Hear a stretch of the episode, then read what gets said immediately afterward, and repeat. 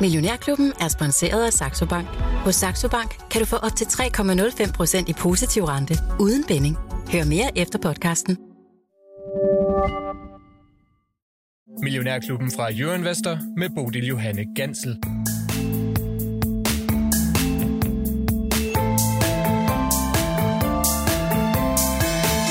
Regnskaber og analyser, centralbanker og makrotal, nyheder og rygter. Et væld af informationer river hver eneste dag aktiekurserne rundt i managen i en sådan grad, at man let kan miste overblikket. Derfor så er det en kæmpe fornøjelse for mig i dag at kunne træde lige et skridt tilbage fra den enorme informationsflom, og så byde velkommen til en gæst, der er i stand til at tegne det helt store billede. The Big Picture, som han plejer at kalde det. Det skal vi omkring i dag. Jeppe Christiansen, det er dig. Velkommen til.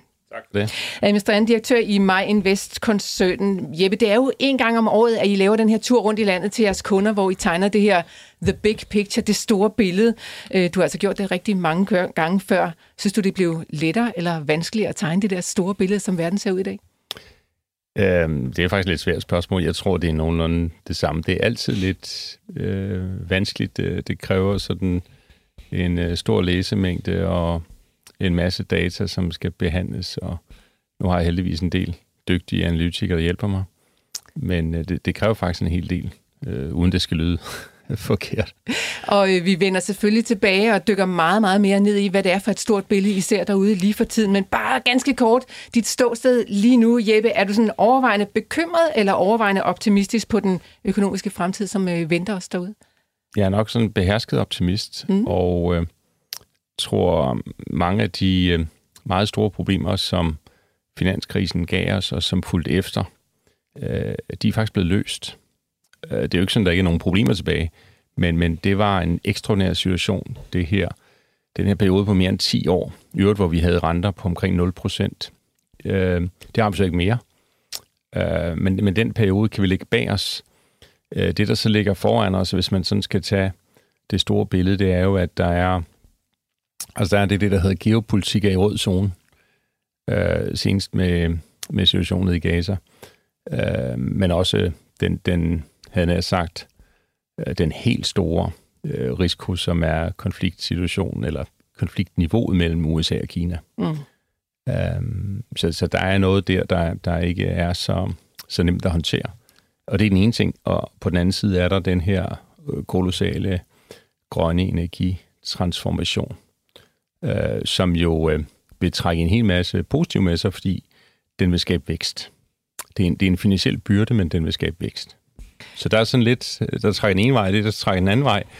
Øh, økonomien globalt opfører sig faktisk øh, øh, super godt. Mm. Øh, vi har nogle tilpasningsmekanismer, hvad der hedder priser og lønninger og renter, og de fungerer effektivt, som de har gjort i 200 år og de har fået indstillet økonomien sådan, at den, den faktisk vokser videre. Og således synes jeg, det er et dejligt ståsted at starte på optimistisk, eller behersket optimistisk i hvert fald. Behersket optimist. Behersket optimist, det synes jeg, det synes jeg, vi skal holde fast i. Lars Persson, godmorgen og velkommen til dig også. Godmorgen, Bodil. En del af aktierådet og porteføljeforvalter her i øh, klubben. Persson, lad os starte med at kigge ud på markedet. Ja, men øh, vi er desværre lidt nede her for morgenstunden af efter. Man kan jo sige, der har været nogle, øh, nogle gode øh, dage, øh, vi har lagt bag os, og så øh, kommer der sådan lidt øh, rumsterende igen med, med renten, og øh, ja, så har vi også det her geopolitiske, der, der driller lidt, men, men renten, øh, ja, øh, hvor skal den helt hen af, og, og hvad skal der ske? Så det, den, den driller lidt igen.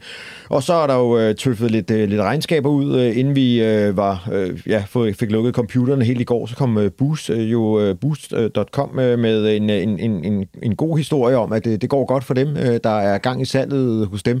Anderledes end Zalando faktisk, der, der måtte sige, at det, salget var ikke så, så prangende. Øh, jeg ved ikke, om det er noget med den region, de, øh, de, de, de øh, ja, øh, kører imod, altså Zalando egentlig hele Europa, men, men Boost det er jo her oppe i Norden, og øh, der er altså en 20% stigning her fra morgenstunden af, øh, og det er på grund af, at øh, ja, de forventer, at de har haft et bedre øh, omsætning øh, end, end øh, tidligere, og øh, bundlinjen øh, stiger også, og de holder deres øh, profitmarken, så, øh, og en EBIT-margin, der, margin, der stiger fra øh, 2,7 til øh, 3,6, så alt i alt en, en rigtig øh, god historie for, for dem. Mm. Så, øh, og hvis man vil lære Boost lidt bedre kende, så kan man jo hoppe ind i vores øh, podcast feed. Der har vi altså et interview, Signe Terp har haft øh, Herman Haraldsson i studiet, og det kan man altså høre. Det blev udlagt i fredag, så der kan man altså lige hoppe ind mm. og øh, lære dem lidt bedre, og deres topchef lidt bedre at kende. Lars Persson, øh, ellers så er det jo altså øh, en øh, høreapparatsdag, der ikke yes. ser særlig god ud. Ja, ja, ja. GN og Demand, altså det er jo på grund af Demand, men altså de to aktier, de falder temmelig kraftigt her til morgen. Hvad i alverden sker der der? Ja, det er jo egentlig ikke selve regnskab, det er sådan en, øh, en kvartalsmeddelelse. Der er ikke så mange tal i, men de indsnæver deres forventede organiske altså vækst. Altså Demand. Altså demand, undskyld, mm. ja. Øh, indsnæver deres øh, forventede organiske vækst øh, fra øh, 11 til 14 til, til 12 til 13, og så forventer man nu en øh, EBIT øh, på øh, 4 milliarder til 4,3 milliarder mod 4 milliarder til 4,4 milliarder tidligere. Så altså en lille smule af, af, af toppen, kan man sige, øh, og også en indsnæveren i hvert fald i den organiske vækst i, i, i bunden, men, men det, det bliver åbenbart øh, straffet lige i øjeblikket, og øh, den falder 6 procent. Altså kigger man også på demand, så er den jo også klar sig væsentligt bedre end, end kollegaen øh, Gen Store Nord, der har ligesom har haft øh, sit øh, øh ja, Waterloo her de sidste øh, lange tid. Ikke? Altså øh, der op med, med 44 procent. Så igen, det der med, at man, når man kommer, og vi kan tale om, om, om er det virkelig en skuffelse, når man, når man skærer lidt i toppen og lidt i bunden, men, men, men det, det er sådan, markedet tolker det i øjeblikket. Man skal simpelthen være, være snorlige, og hvis øh, der vil sidde nogen derude og, og drømte om, at man skulle gå efter toppen, altså de 14 procent, jamen så er det selvfølgelig ærgerligt, at man skal skære lidt der. Så, så det er, der er hård medfart øh, til den aktie her fra morgenstunden af. Så, mm. så det er lidt ærgerligt måske lige at være demand på den korte bane, men øh, ja, vi, vi må se, hvad der sker på den, på den langsigtede bane. Oppe i øh, Norge, der var der jo en aktie, vi, vi talte lidt om øh, her i, øh, i fredags. Øh, Otokumpur, øh, hvad hedder det nu? Øh, den er nede med øh, 5,6 procent, fordi at, øh, ja, deres regnskab var heller ikke så godt, og det var faktisk et øh, underskud, de, de endte med. Så der må man sige, der, der går, bliver ikke gået lige så hårdt til stålet, øh, som, øh, som altså for vores øh, demand-aktie. Og så kigger vi lige en øh, tur til Sverige, hvor det stadigvæk øh, jo vælter ind med, med gode regnskaber. Og her til morgen, der er et af de øh, selskaber, jeg har med i min øh, portefølje Sins øh, oppe med øh, 17 procent her for morgenstunden af, fordi de nå, leverede også... Nå, kan du komme til her, Pearson? Ja, men så er det jo altid den der svenske krone, den driller en, en lille smule, så øh, det er jo ikke fordi, det giver øh, meget ned på, på bogen, men, øh, men øh, så, så, øh, og så, har, så er det en, de små positioner i, i min øh, portefølje, fordi øh, den, var, eller, den var faldet lidt tilbage, men de, de, jeg vil ikke sige, de overrasker, men de holder det, øh, markedsdeltagerne forventede, og der var åbenbart skruet voldsomt ned i, for forventningerne rundt omkring ude i øh, ja, der var i hvert fald nogen, der, må, der, har, der har set sig forkert på den, eller også er det halt, fordi den har været meget shortet. Så den er altså op med 17 procent her fra, fra morgen, morgenstunden af. Så øh, noget, noget, noget, noget sjovt at have, og andet øh, gør ondt her til morgen. Men Lars, øh, nu er vi jo øh, efterhånden tæt på målstregen i den ja. her konkurrence, som vi kører godt i gang med øh, november. Og er der et eller andet sted, du skal sætte en øh, slutspurt ind, eller hvad har du tænkt dig at gøre med din ja. portefølje? Ja, men altså, det, man sidder jo og kigger på nogle af de regnskaber, der kommer, øh, og ser, om der, der kan være mere i dem, når, når de overrasker. Men, øh, men, men jeg tænker hellere, at måske jeg holder en lille smule øh, krudtetørt her til, til slutningen af, af december, og, og så vil jeg gå ud og købe øh, nogle aktier, men altså ikke sige, at jeg ikke lige måske foretager en enkelt omrokering eller to i Jamen har du ikke alt at vinde nærmest? Nej, men jeg kan jo ikke nå, øh, altså både Svendsen og, og øh, Friis er jo øh, en øh, 15, 16, 17 procent foran mig, så øh, det kan man ikke og nå. Og meget mere. Ja, Mads, ham, ham taler vi ikke om i år. Øh, men hvad er det nu? Nå, men han er jo, det ene år, der var det jo så minus øh, to cifret, og det andet år, det er plus to cifret, så altså, der skal man jo have lyst til at køre øh, mm. med, med gynger og karuseller, ikke? Øh, vi andre prøver at gå med livrem og sele, ikke? Så sådan er det. Nej, så, så det, dem når jeg ikke. Altså, jeg havde på et tidspunkt måske en, en, en forhåbning om, at man bare lige kunne øh, nå op til en af dem, men øh, jeg kunne godt se, de, de var stukket af i år. Så øh, jeg, jeg har været for stedig for, for nogle af de aktier. Det er ikke øh, blandt andet ALK, som jo har, har drillet mig lidt, og så købte jeg Nokian Tires alt for tidligt, men øh, så må vi håbe, at det er dem, der kan trække øh, læsset til, til næste år. Det gør vi. Aktiemarkedet er skudt i gang på en tirsdag. Det er Millionærklubben også. Jeg har Lars Persson og Jeppe Christiansen fra Maja Invest i studiet. Og hvis du har spørgsmål eller kommentarer, så er du velkommen til at blande dig i debatten. Det foregår på sms 42 42 03 21. Husk at starte din besked med Mio. Man kan let blive revet med af en stemning, når man beskæftiger sig med det finansstof, som vi gør her i Millionærklubben. Men det er der heldigvis råd for, for hvis man er villig til at være langsigtet, hvis man er dygtig nok til at kunne se sammenhæng, og hvis man er seriøs nok til at forholde sig til facts og konkrete datapunkter, ja, så kan man måske tegne et stort billede. Og det er du selvfølgelig, Jeppe Christiansen. Det er faktisk dine nøgleord, som jeg har stjålet her i min indledning til vores debat. Det handler om, hvordan I arbejder over hos øh, en Maj Invest. Jeppe, I er nemlig lige præcis øh, langsigtet. I forholder jer til sammenhænge, og I gætter ikke på noget som helst, men I bruger altså konkrete data til at vurdere, hvordan det går, for eksempel med global økonomi. Efter en tid med hastigt stigende renter og inflation, og et, øh, et, en inflation, der ligger et godt stykke over de ønskede 2% og forskellige geopolitiske udfordringer, hvordan vil du så sige, at det står til med global økonomi? Jamen, det, det står generelt øh, godt til, hvis vi tager hele global økonomi. Uh, men der er man ligesom nødt til at sige, det, det er jo så USA, der klart uh, ligger foran, um, og dem, der trækker global økonomi lige nu. Og, um, og det, man skal prøve at, at forstå, når man, når man kigger lidt på størrelsen af økonomierne, så, så skal man ligesom huske, at, at USA, altså USA sammen med Kanada og Mexico, som jo på en eller anden måde er to meget, meget tætte handelspartnere. Man kan næsten sige, at Kanada er nærmest en stat i USA, ikke? Men, men det er to tætte handelspartnere. Hvis man tager den blok, nordamerikanske blok, så er altså privatforbruget i den blok er lige så stort som privatforbruget i Europa, Kina og Japan lagt sammen. Og, og den blok har altså vækst, den amerikanske blok, nordamerikanske blok, og det er den, der lige nu trækker global økonomi. Og væksten skyldes jo, at, at selvom renten i, i øh, USA er steget kraftigt, øh, så er der en meget, meget stor investeringsaktivitet.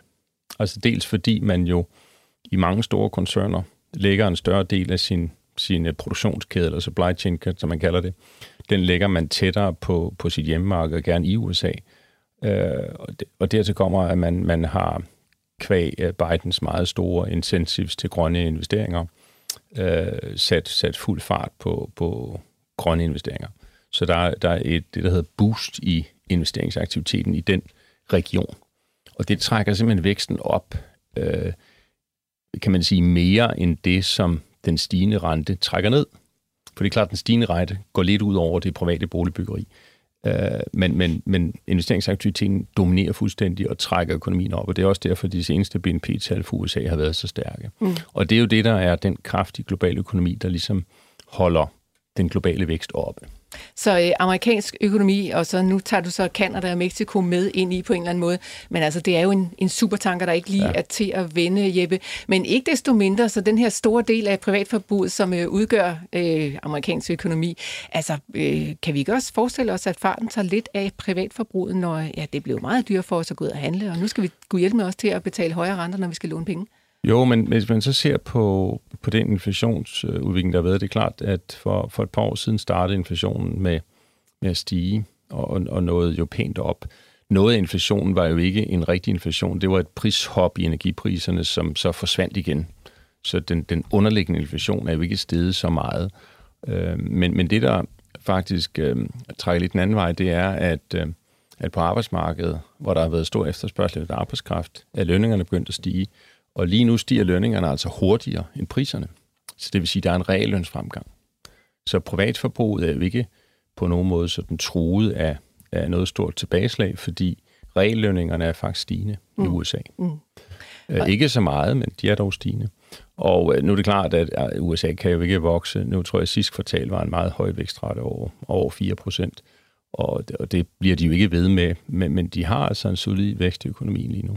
Så øh, vi når vel på et eller andet tidspunkt en top i den vækst, Jeppe, eller måske et eller andet form for plateau, hvor det flader ud. Hvornår kommer det? Jamen, jeg tror, altså, der er ikke umiddelbart udsigt til sådan en udfladning, men altså, du kan sige, toppen her i tredje kvartal var jo, var jo lidt høj, ikke? Altså, det det niveau, der er mere sådan, øh, det, det, det, hvad hedder det, vedholdende, eller det, der kan blive ved i USA vedvarende, det, det er vel mellem 2 og 3 procent. Mm. Og det, det er sådan set også meget pænt. Det er det. Og så er der den inflation, som centralbankerne altså har bekæmpet i ganske lang tid, og ser også ud til på et eller andet niveau og lykkes sådan nogenlunde med det. Men Jeppe, inflationen helt ned på 2 procent, øh, kommer den det? Nej, jeg tror ikke. Altså det, det, der ser, det, der ser ud som om, det er, at det inflationsniveau, vi lander på her, øh, måske i løbet af et år, eller måske allerede nu, men nu og det næste års tid. Øh, det, det er et niveau, der er lidt højere end det, vi har været vant til. Og, og det har noget at gøre med, at arbejdsmarkedet er faktisk lidt mere presset, end vi har været vant til. Altså der, der er i stigende grad mangel på arbejdskraft, ikke kun i USA, men også i Europa. Øh, det vil der også komme i Kina på et tidspunkt.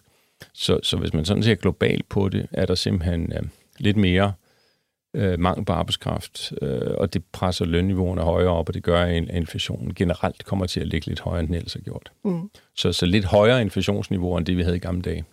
Og er det, hvis man kigger med sådan nogle øh, økonomøjne, som du har, Jeppe, er det så sådan langtidsholdbart øh, godt okay for økonomien at ligge sådan, hvad skal vi sige, på 3, måske op imod 4 procent? Ja, 3 altså, procent gør jo ikke noget. Mm. Altså det, der man altid skal holde øje med, det er, om der er tendens til stigende inflation. Altså at der kommer sådan en løn, lønprisspiral.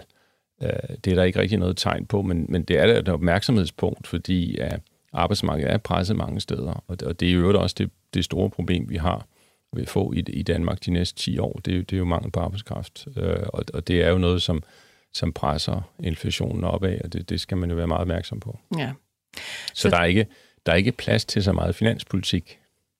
Okay. Fordi hvis man har for offensiv finanspolitik, så er man jo med til at sætte endnu mere pres på. Mm så må vi håbe, de holder lidt igen med det. Jeppe, tilbage til det, som du talte om øh, investeringerne i USA, som altså også er ja, nærmest eksploderet på trods af den øh, højere rente. Hvor langt sådan øh, en cyklus forestiller du, der ligger i det? Altså, hvor længe kan de blive ved? Jamen, nu ved jeg ikke, om man kan sige, at de er eksploderet, men de, de er steget kraftigt, og, øh, og det er en, en trend, der kommer til, at vi kommer til at se i mange år. Øh, fordi den jo det, den trækkes af to ting. Det er det ene er, at der er en større fokus på at have produktionen tæt på hjemmemarkedet, altså i USA eller Mexico, Canada. Ikke? Øh, og den anden, det er den her grønne omstilling, som kræver kolossale investeringer. Så, så det er en trend, der... Altså det er en virkelig, virkelig lang og stærk trend. Mm. Lars Persson, hvordan øh, investerer man ind i sådan en stærk trend af at lige pludselig se, at øh, erhvervsinvesteringerne i USA, de sådan, øh, ja nu bruger jeg ordet eksplodere, det ved mm. jeg godt, Jeppe han ikke lige vil bruge, men i hvert fald er stedet kraftigt. Jamen altså, øh, man kan jo prøve at vælge nogle enkelte aktier. Det, det, det kræver så nogle, noget ekstra tid. Måske skulle man bare øh, vælge sig en øh, ETF, øh, eller øh, som går på det brede amerikanske indeks, øh, og så ved jeg godt, så får man en masse øh, Microsoft og alle mulige andre ting med, som man, øh, men, men det der, det skulle man egentlig måske øh, kaste sig ud i alligevel, og så man skal jo diversificere sine investeringer, så, så øh, det, det, og vi kan jo høre, at jamen, der bliver flere fabrikker, og der er gang i øh, alle mulige ting derovre, så, så øh, ja, hvorfor ikke bare øh, tage en, en bred en? Spørgsmålet er jo, hvad, hvordan ser du det, Jeppe? Skulle man hellere investere i nogle af de mindre amerikanske virksomheder, altså måske gå efter en, en, en fond, der havde noget med Russell øh, 2000, eller vil du tage det store brede indeks, hvis du sad sådan som... Øh, som privat investor. Øh, Russell 2000, det der, øh, det, der, der, der tager de små virksomheder, det har jo ikke klaret sig særlig godt i, i år, men, men kommer der en, en opblomstring for dem også? Det synes jeg jo tit, man ser, at de små får en opblomstring, når, når, når det går godt for de store, så drøber det også på de små, ikke? Eller, eller hvordan ser du det? Er det de store, der kommer til at, at løbe med det hele? Jamen altså, hvis vi taler sådan om, om investeringer, hvordan man skal positionere sig, så, så er jeg jo tilhænger af, at man ser lidt mere globalt på det, mm. fordi mm. øh, der er ingen tvivl om, væksten altså vækstdynamoen, det, det er USA, men, men, øh, men der er jo rigtig mange europæiske og asiatiske virksomheder, som har meget stort salg i USA, og, og de får jo samme glæde af det. Mm. Så det er jo ikke kun amerikanske aktier, der får, får glæde af det her. Det, det, det spredes jo ud. Det er den ene ting. Den anden ting er, at øh, amerikanske aktier er også generelt dyrere end aktier, særligt i Europa. Så, så det er jo allerede reflekteret i priserne, at, at USA vokser hurtigere. Så derfor er jeg jo ligesom tilhænger af, at man positionerer sig globalt, ja. øh, når man kigger på det. Og om det så skal være små eller store virksomheder, der, der ved jeg ikke, øh, jeg er ikke sikker på, at man kan sige noget særligt mm. begavet om det. Mm. Øh, der, der må man nok kigge på de enkelte selskaber, og hvordan de, de ligger. Der har været en tendens meget længe til, at de store koncerner klarer sig bedre end de, de små og mellemstore, fordi de har en større pricing power. Mm. Altså, de, de har bedre fat i de markeder, de er på. Men Jeppe, når vi taler om erhvervsinvesteringer, så har der været masser af eksperter her i Millionærklubben, som har peget på, at det måske er tid til at kigge på, hvad skal vi kalde de gammeldags selskaber, altså dem, som er inden for øh, sådan en klassisk god gammeldags industri, frem for øh, de meget øh, højtflyvende tech-selskaber. Vil du også øh, øh, vægte det sådan, eller, eller er der mange måder at gå? Jamen altså nu, jeg, jeg tror generelt, der er plads til begge dele. Altså, der er jo, det er også derfor, man, man særligt blandt øh, amerikanske investorer eller engelske investorer, der har været i markedet i mange år, der, der sondrer man jo mellem value og vækst, og, og, og de fleste store, kan man sige, investeringsfonde, de, de er sådan set øh, med begge steder, fordi begge dele er der plads til. Mm. Øh, det man kan sige, altså i, i Mind Invest er vi jo meget et value-hus, vi har meget fokus på det, og value har haft det lidt svært her i, i miljøet med meget lave renter. Øh, det ser nok lidt anderledes ud, når man kigger fremad, så, så jeg tror i og for sig, der er en pæn upside, men altså om den kommer i, i år eller næste år eller om tre år, det er jo nærmest umuligt at sige. Mm. Øh, men, men man skal gøre sig klart, at det, at renten er steget, har en meget stor betydning, fordi lige pludselig er obligationer jo et, et reelt alternativ. Altså man kan jo få rigtig høje afkast på obligationer. Ja. Det er lang tid siden, vi talte om, at Tina, there's no alternative til, øh, til aktier. Det var der altså en lang periode, hvor det var sådan. Det er det ikke mere. Jeg vil lade os blive på øh, økonomibanen, og øh, nu har vi vendt USA, Kanada og Mexico kom så også ind i, i den boks. Hvis vi kigger sådan andre steder rundt omkring på kloden, hvordan ser det så ud? For eksempel Europa. Har vi gang i den i Europa også? Jamen, Europa er jo udfordret, og øh, altså udfordret af, måske af, af to af, af de store øh, trends, der betyder noget. Øh, det ene er, at vi jo, vi jo på arbejdsmarkedet har mangel på arbejdskraft mange steder. Og en befolkningsudvikling, der, der bestemt ikke peger på, at, øh, at det ændrer sig. Så, så vi har jo et generelt problem med mangel på arbejdskraft, øh, som vi tager til. Også i Sydeuropa? Også i Sydeuropa. Mm. Lige nu er der jo stadigvæk en, en, en arbejdsløshed flere steder i Sydeuropa, men den er jo, arbejdsløsheden er jo faldet dramatisk. Mm. Den er jo Øh, helt tilbage igen til det, vi kendte før øh, problemerne startede, han har sagt. Så, så arbejdsmarkedet vil være presset i rigtig mange år. Det er den ene ting. Øh, den anden ting er jo øh, energisektoren, altså den udvikling, vi har set. Øh, Europa har jo det problem, at vi køber mere end halvdelen af den energi, vi bruger uden for Europa. Vi er ikke selvforsynende. Øh, amerikanerne er jo selvforsynende. De har al energi, de, de eksporterer der energi, og de har alle former for energi, og de har billig energi. I Europa kører vi halvdelen uden for Europa. Mellemøsten, tidligere Rusland. Der er også nogen, der stadigvæk kører noget i Rusland, eller også kører man noget, der kommer fra Rusland, men som er cirkuleret lidt rundt gennem til Indien eller Tyrkiet, eller hvad der nu sker.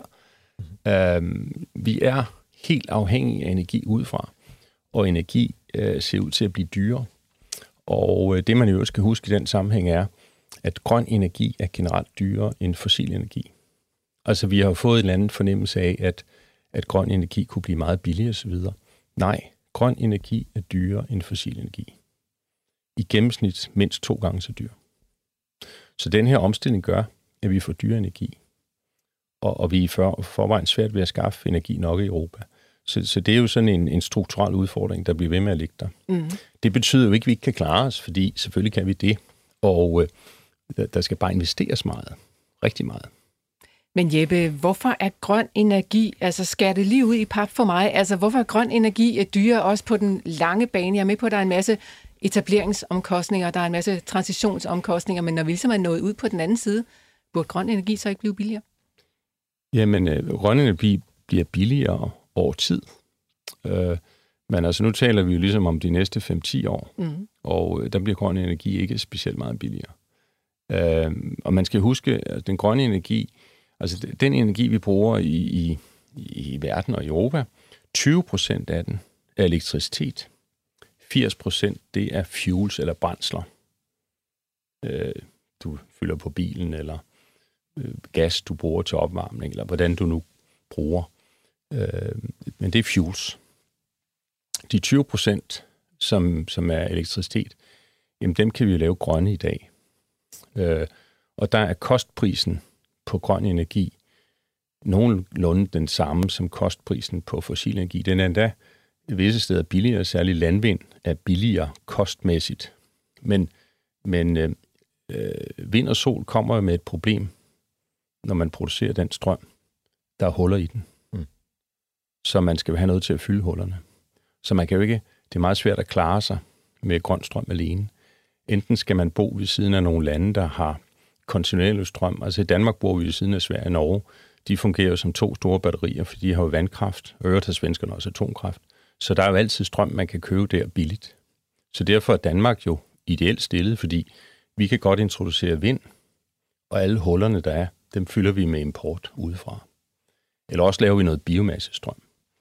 Så, så vi er sådan set meget godt stillet, men resten af Europa kan ikke lige gøre det samme. Så omstillingen til grøn energi i Europa er kolossalt vanskelig. Men det, det vi snakker om her, det er de 20 procent.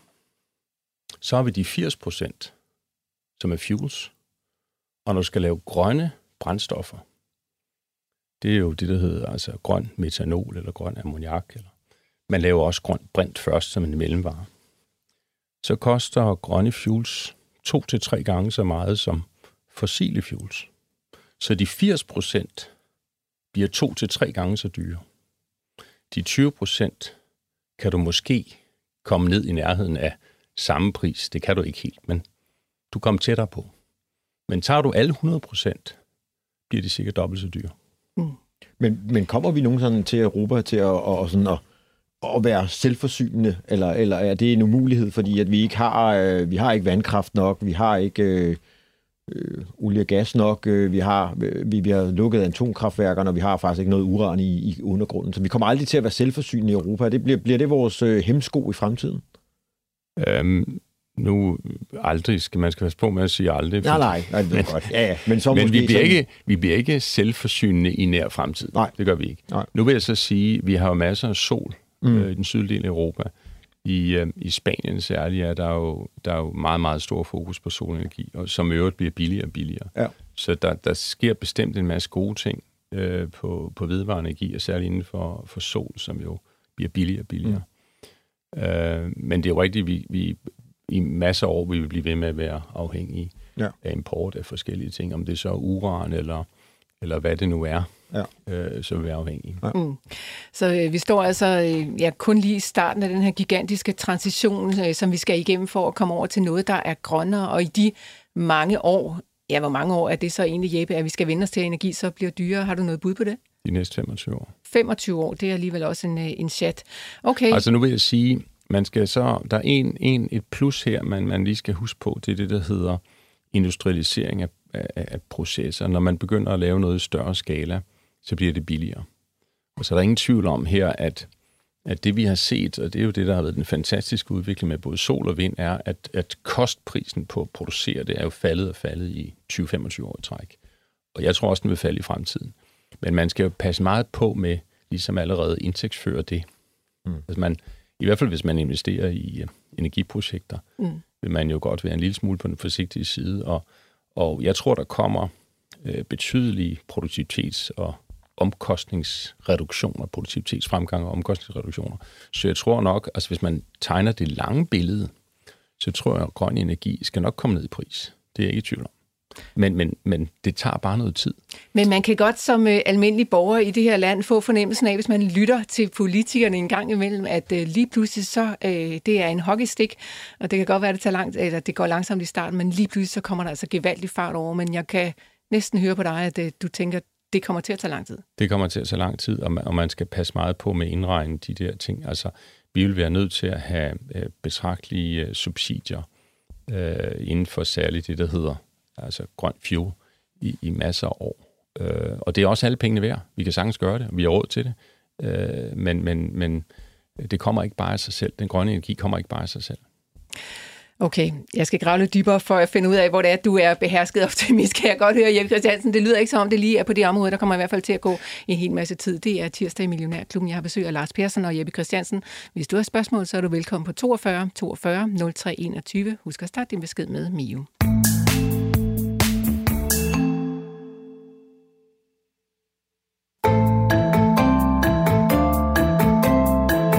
Jeppe, lad os øh, fortsætte flyveturen rundt omkring på kloden, fordi øh, et sted, hvor jeg ved, at du også er en lille bit smule bekymret, det er ude i Kina, altså et, øh, et, et, et vækstcentrum, som vi i mange år stod og lænede os godt og grundigt op af, fordi de bare det ene år efter det andet kunne sprøjte vækstrater ud på 6,5-7 procent.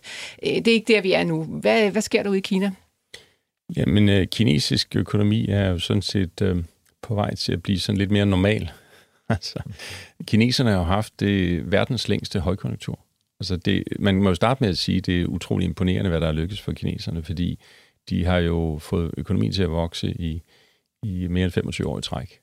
Uh, og de øh, sprang finanskrisen over og fortsat øh, uh, ufortrønt videre. Så, så der er ingen tvivl om, at de kan noget, og de er dygtige. De har også mange virksomheder, som er, har udviklet sig helt fantastisk. De har teknologi og så videre. Så, så ja, man skal bestemt uh, ligesom, øh, han har sagt, regne med kineserne. De er jo også foran i, den, i investeringen i den grønne omstilling. De er meget, meget langt fremme. Men når alt det er sagt, så har de jo nogle strukturelle udfordringer. Øh, det ene er, at, at væksten i Kina de sidste øh, 20-25 år har været drevet af investeringer. Øhm, og, og lige nu har man er sådan set overinvesteret. Man, man har faktisk ikke brug for mere.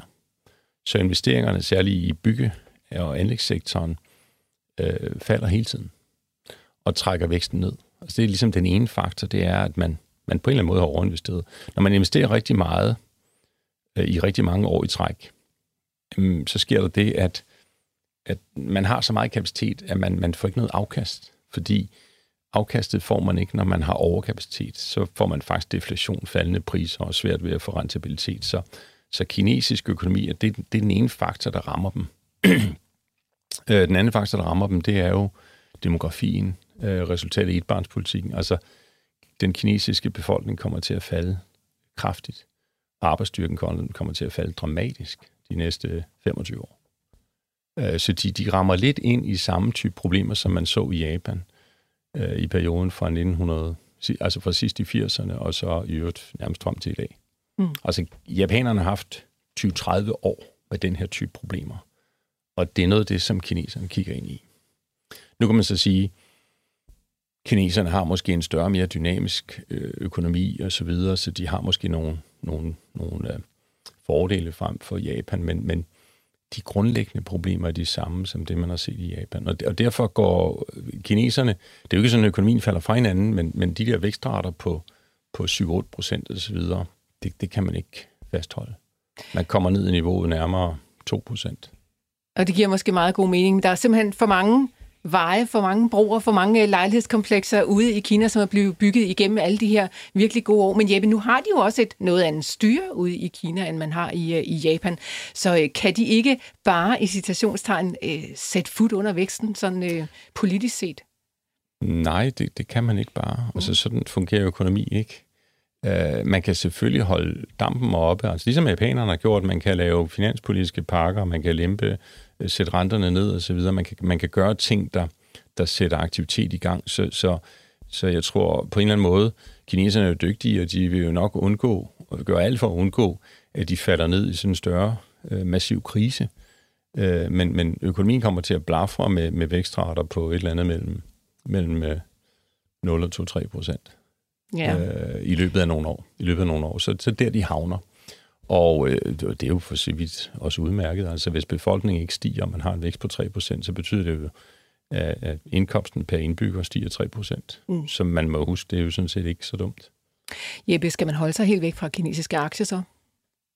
Mm, nu tænker vi jo meget sådan globalt, altså global investering. Jeg vil sige, at øh, hvis man kigger på investering i Kina, øh, obligationsmarkedet, altså finanssektoren i Kina er jo offentligt styret. Den er jo ikke fri. Man har jo ikke, man har jo ikke en konvertibel valuta, man har jo ikke, man har jo ikke frie kapitalbevægelser. Øh, bankerne er styret af, det, af, af, af, af staten. Så, så man kan sige, finanssystemet som sådan øh, udvikler sig anderledes end det, vi kender i Vesten. Så, så man skal huske, at risikoen er simpelthen større ved investering i Kina. Øhm, jeg tror, jeg vil holde mig langt væk fra obligationerne, for nu at sige det. Mm. Øhm, hvis vi kigger på kinesiske aktier, så er der jo mange, der er faktisk mange fremragende kinesiske virksomheder, som er virkelig langt fremme. Så, så det vil jeg sige, det kan man jo godt investere i. Man, man skal huske, at risikoen er større, men, men det er et område, man godt kan investere i. Har I kinesiske aktier i nogle af jeres portefølje hos Mindvest? Øh, vi har en, en uh, emerging market portefølje, øh, som forvaltes af en, en af vores øh, dygtige forældre, der har været i markedet masser af år, og han har da også kinesiske aktier. Mm. Men det handler om at plukke selvfølgelig, ligesom han det Han har også andre aktier, vil jeg sige. Ja. Så Jeppe, den der vækst fra Kina, som øh, forsvinder altså øh, ud af, af, af lige præcis det land. Men øh, hvor, hvor ryger den hen? Altså, altså for den jeg flytter sig vel? Jeg vil lige sige det, altså Kina bliver ved med at være der, mm. og Kina er jo et, et, en, en økonomi, der også er så stor, så er man global koncern, så er man selvfølgelig repræsenteret i Kina øh, med god grund, og der er der masser af vækstmuligheder i Kina, i det kinesiske marked, så, så jeg, det er ikke sådan, jeg regner landet væk. Jeg siger bare, at man, man, de kommer til at se nogle af de samme vækstrater, som vi andre kender til. Det er ligesom der, de lander. Ikke? Det lander mere normalt, ja. Lad os sige det på den måde. Og, og det, der jo så sker, når, altså når de globale supply chains, som vi kalder produktionskæder, øh, ændrer sig, fordi relationen mellem USA og Kina er anspændt særligt på alt, hvad der hedder teknologi, øh, så ønsker man forståeligt at gøre sig mindre afhængig af, af Kina. Og det betyder jo så, at, at nye fabrikker lægges i Indonesien, i Vietnam, øh, Indien, eller hos en selv, eller det kan være Østeuropa, det kan være Spanien, Portugal, Mexico, øh, USA, altså andre steder, så man får en mere øh, spredt og diversificeret øh, produktionskæde. Det giver sådan en større sikkerhed for leverancerne, hvis, hvis der er noget, der ikke fungerer i et land, hvis noget, der ikke fungerer i Kina, så fungerer det andre steder. Så der er altså masser af andre lande, kan man sige, der nyder godt af den der vækstnedgang i Kina, altså fordi vi er ved at lave om på hele ja, forsyningskæden Ja, altså man kan, sige, man kan sige, at det er to sider af samme mønt. Mm. Øh, og det, er det er jo derfor, det er også derfor, man skal investere globalt. Det er, fordi når der, altså meget af det, der sker i et land, modsvares af noget, der sker i et andet land med modsat foretegn. Og lige nu for eksempel er der jo en kolossal vækstfremgang i Indien. Det er jo nok det land, der vokser hurtigst. Indiens økonomi er jo også, har jo også passeret Storbritannien i størrelse. Øh, og, og de er på vej fremad øh, har ændret rigtig mange ting. De investerer i et kolossalt meget i deres infrastruktur for at gøre landet mere smidigt, kan man sige, og, og øh, som, så de kan blive en del af den globale produktionskæde i større udstrækning. Øh, det samme ser man i øvrigt i den samme fokus ser man i Vietnam og Indonesien og andre lande. Hele det ASEAN-område, som ligger øh, i Asien, det er jo, er jo et kraftcenter økonomisk set. Så, så væksten forsvinder ikke, den, holder, den er bare flyttet af. Men betyder det også, at investeringer i de lande, altså ASEAN-lande, er blevet mere attraktivt? Ja, det er i hvert fald interessant på. Altså det, det er noget, som jeg tænker bør være en del af en global portefølje. Så Jeppe, hvis vi sådan lægger det hele sammen, altså der er vækst nogle steder, der er faldende vækst nogle steder, der er stigende vækst nogle andre steder, sådan et globalt set, øh, hvilken øh, vækstrate øh, kan vi forvente for global økonomi, Jamen, hvis- og hvordan øh, udmærker det sig i de forskellige regioner?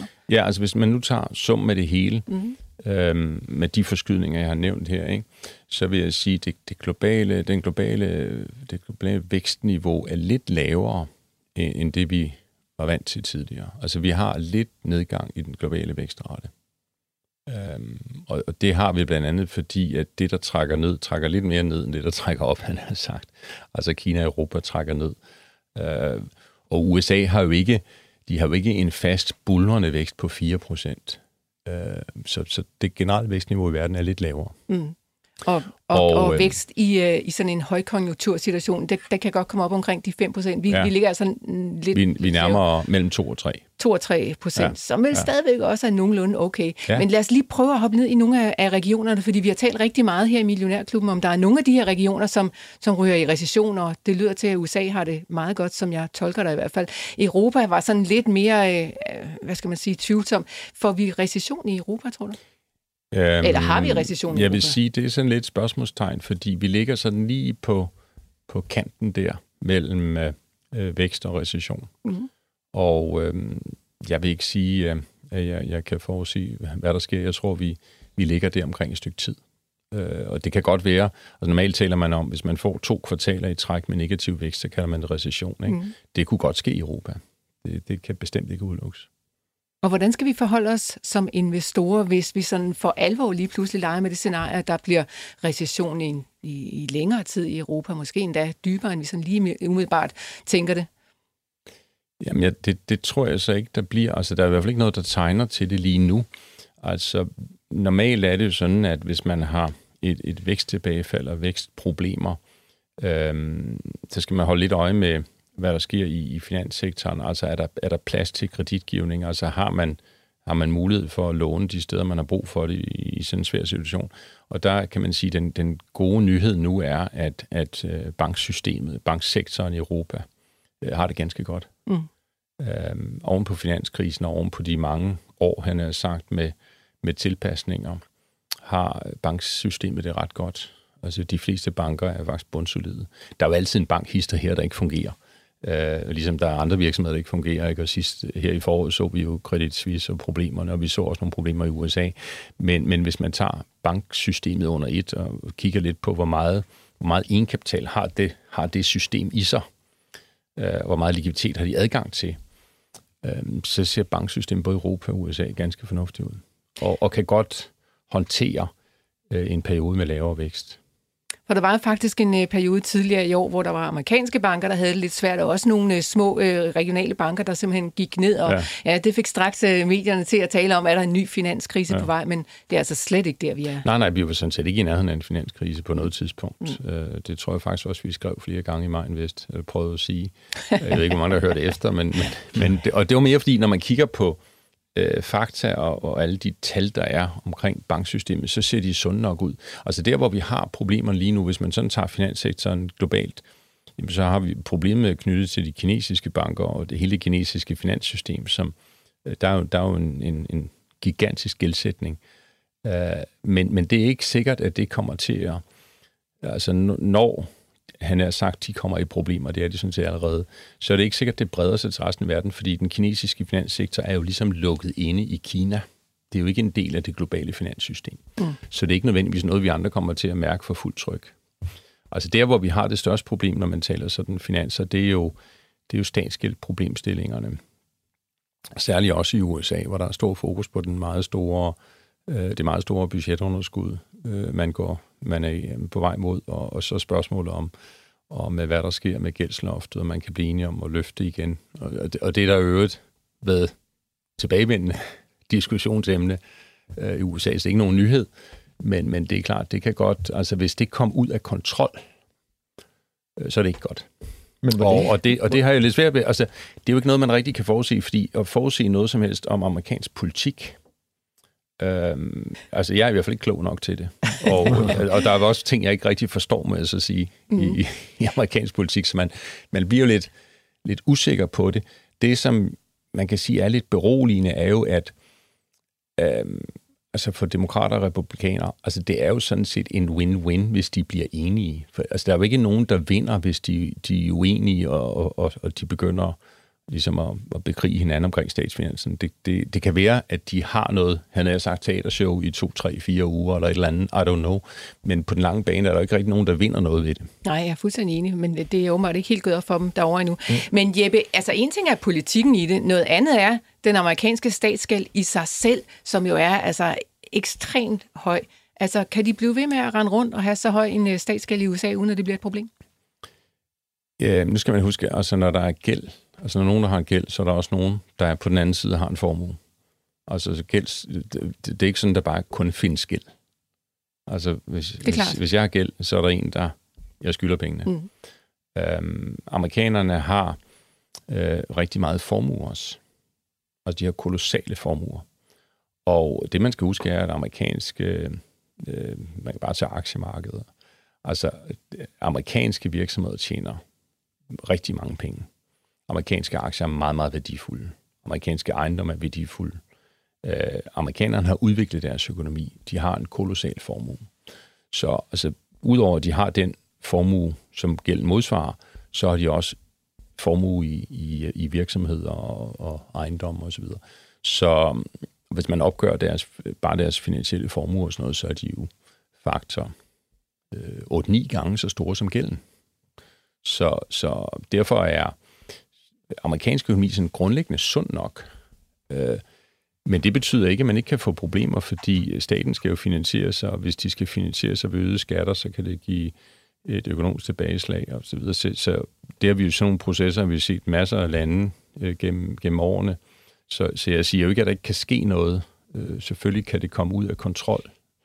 Særligt også, hvis det politiske system kommer ud af kontrol. Så, så det er bestemt en risikofaktor, som, som man er nødt til at kigge på. Men øh, det lyder dog trods alt ikke til, at du synes, at det er lige så stort et øh, problem med den amerikanske gæld, som øh, mange af vores andre deltagere her i, i klubben synes. Nej, og det, og, og, og det er jo fordi, den amerikanske formue er enorm. Mm. Altså, jeg plejer at sige, hvis, øh, hvis amerikanerne beskattede, ligesom gør i Danmark, så havde de jo, så havde de jo ingen statsgæld. Altså, hvis de havde et dansk skattesystem, så ville staten, den amerikanske stat, jo bune af penge. Fordi de beskatter meget lavere, end vi gør. Ja. Uh, og det, så når de ikke beskatter, altså når, når de har statsgæld, er det jo modsvaret af, at de, de private formuer er enorme. Ja. Og derfor er det et politisk valg, hvor meget beskatter man, hvor meget inddrager man for at dække statens underskud, hvor meget lader man være ude i den private sektor. Uh, og det, der er i den private sektor, uh, amerikanerne beskatter jo også både ved, ved arv og flytning osv., så, videre, så, så de har jo fat i deres borgere, kan man sige, på en eller anden måde.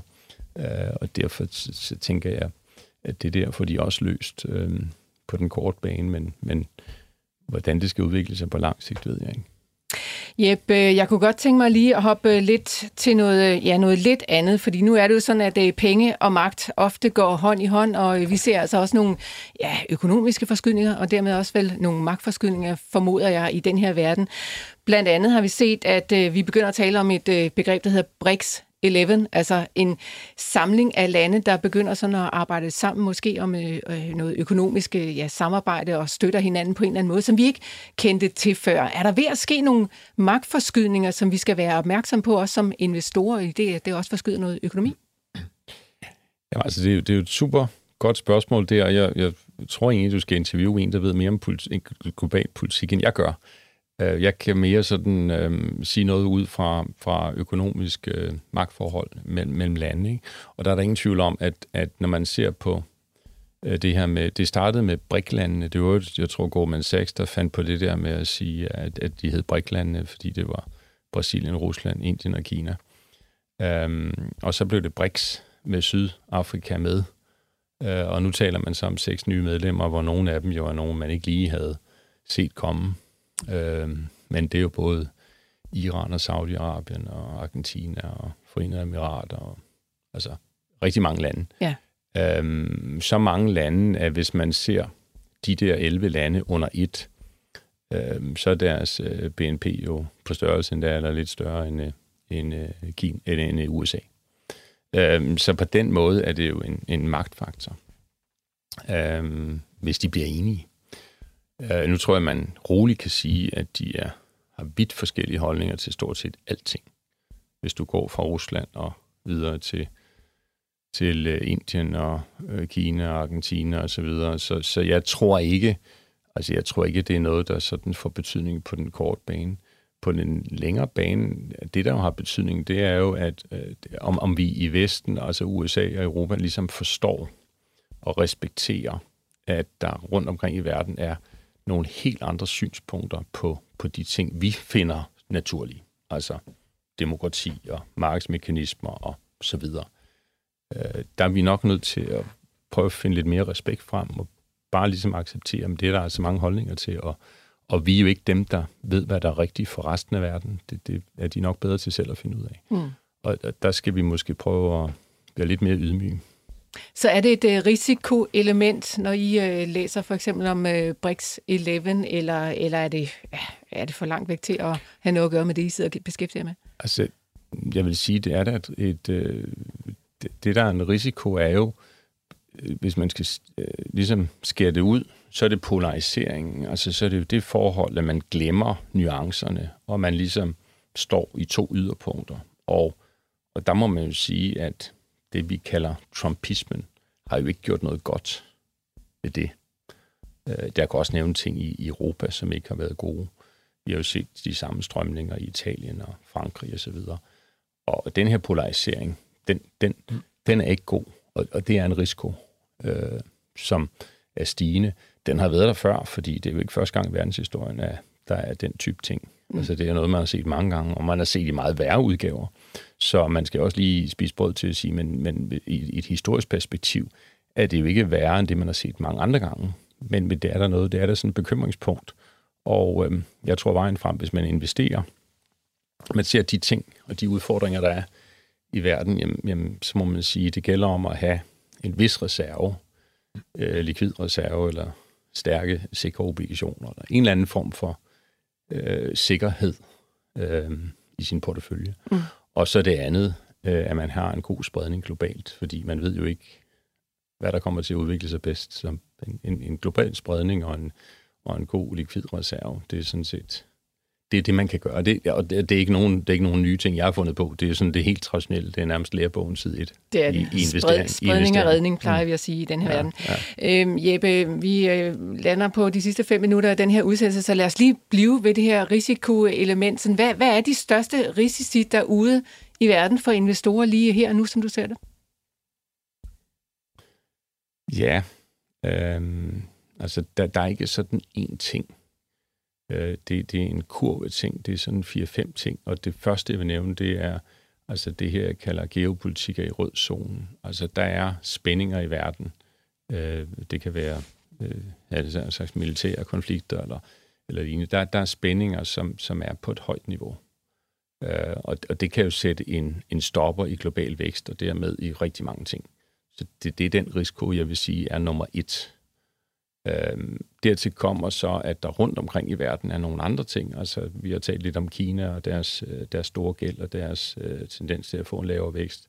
Der er det stat, amerikanske statsunderskud, som er højt. Øh, der er lidt med energisituationen i Europa. Ikke? Så der er sådan nogle finansielle spændinger rundt omkring, som ikke er nyere dato, men har været der længe. Øh, men de er der stadigvæk. Så, så hvis jeg sådan skal pege på det, så vil jeg sige, den store ting, det er geopolitikken, der ligesom er rød zone, og så er der det amerikanske statsbudget, energisituation i Europa og den lave vækst i Kina. Så der er bestemt også ting, man kan være bekymret over, hvis man er til den slags.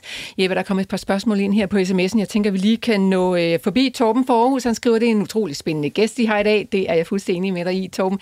Hvis han skulle købe en dansk aktie og en udenlandsk i dag til en pensionsordning, hvad vil han så købe?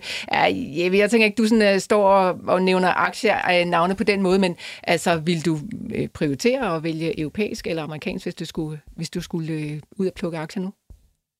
Jamen, altså, jeg vil helst ikke nævne nogen aktienavne Nej, her. Det, det tror jeg også, at min uh, compliance officer siger, at jeg helst ikke må. men men uh, man kan jo se lidt, nogle steder kan man se, hvad jeg selv ejer af aktier. Men fred med det. Uh, jeg vil ikke vælge mellem USA og Europa. Altså, jeg vil have begge dele. Altså, igen, det er svaret er uh, globale aktier, og jeg vil, uh, jeg vil nok gå efter nogle af de, de store lidt sikre med positiv cashflow, altså ikke for, dem, der ikke er for gældsatte. Øh, og, og dem, der også, altså, det er så let at sige, dem, der har pricing power, altså dem, der, der har en, en stærk position i det marked, de er i. Øh, en stærk position i det marked, de er i, og, og gerne globale, og ikke for meget gældsatte. Altså det er jo nogle klassiske øh, ting, man kigger efter som, som investor, og, øh, og det er kommet rigtig meget tilbage, fordi renten er steget. Mm. Så den der periode, hvor renten var lav, og man kunne tillade sig meget gæld, og man ikke behøvede at kigge så meget på det, den er jo slut. Så, så man er nødt til at kigge på de her klassiske elementer, når man, når man vælger aktier. Altså skal vi vende os til, at renterne bliver ved med at ligge heroppe på en øh, 4-5 procent øh, langvejt? Det tror jeg faktisk. Altså vi er ligesom tilbage, altså det, vi er tilbage i det, der er normalt. Mm. Øh, jeg vil da ikke udelukke renten. Altså jeg tror da nok, renten kan, styringsrent, styringsrenterne både i USA og Europa kan, kan komme lidt nedad igen øh, på et tidspunkt, men det er ikke sådan lige op over. Og så er der Jørgen, der spørger, om amerikansk gæld hovedsageligt er på indlandske hænder. Jeppe? Øh, den amerikanske gæld er jo, er jo spredt ud, fordi der er jo altså amerikanske obligationer, der er masser, der ejer. Øh, det er jo også, øh, altså med den nuværende renteniveau, og ganske fornuftige egne amerikanske obligationer. Så den er spredt meget ud i hele verden. Og øh, så er der nogen, der siger, nå, jamen, hvad nu, hvis alle vil sælge den? Ja, øh, men altså, så, hvis man sælger en amerikansk øh, obligation, så får man nogle dollar i stedet for. Øh, så det, det, det, det gør ikke så meget for nødvendigvis for dollaren og USA. Altså, der er jo altid nogen, der sælger og køber obligationer hver dag. Mm. Og således er vi desværre nødt til at sætte et uh, punktum for dagens debat. Jeg fik i hvert fald lidt mere ro i maven. Det hele skal nok gå, Lars Persson, øh, ja. også ude på aktiemarkedet, selvom vi er i rødt her til morgen. Ja, altså det meste af Europa er rødt. Det er kun lige svenskerne, der holder sig lige flydende over nullet, men altså det, det, det skulper lidt frem og tilbage, alt efter hvornår man tager sit picture, så øh, ja, så øh, sådan det. Okay, i dag der tog vi i hvert fald the big picture. Det var yes. en fornøjelse. Jeppe Christiansen er her der på besøg her i studiet, administrerende direktør i uh, My Invest koncernen. Tak fordi du kom. Tak til Lars Persson også, som også altid er en fornøjelse at have dig på besøg, Lars Persson. Og tak til jer, der lyttede med derude. Vi er selvfølgelig tilbage igen i morgen, hvor vi kigger på aktiemarkedet endnu en gang.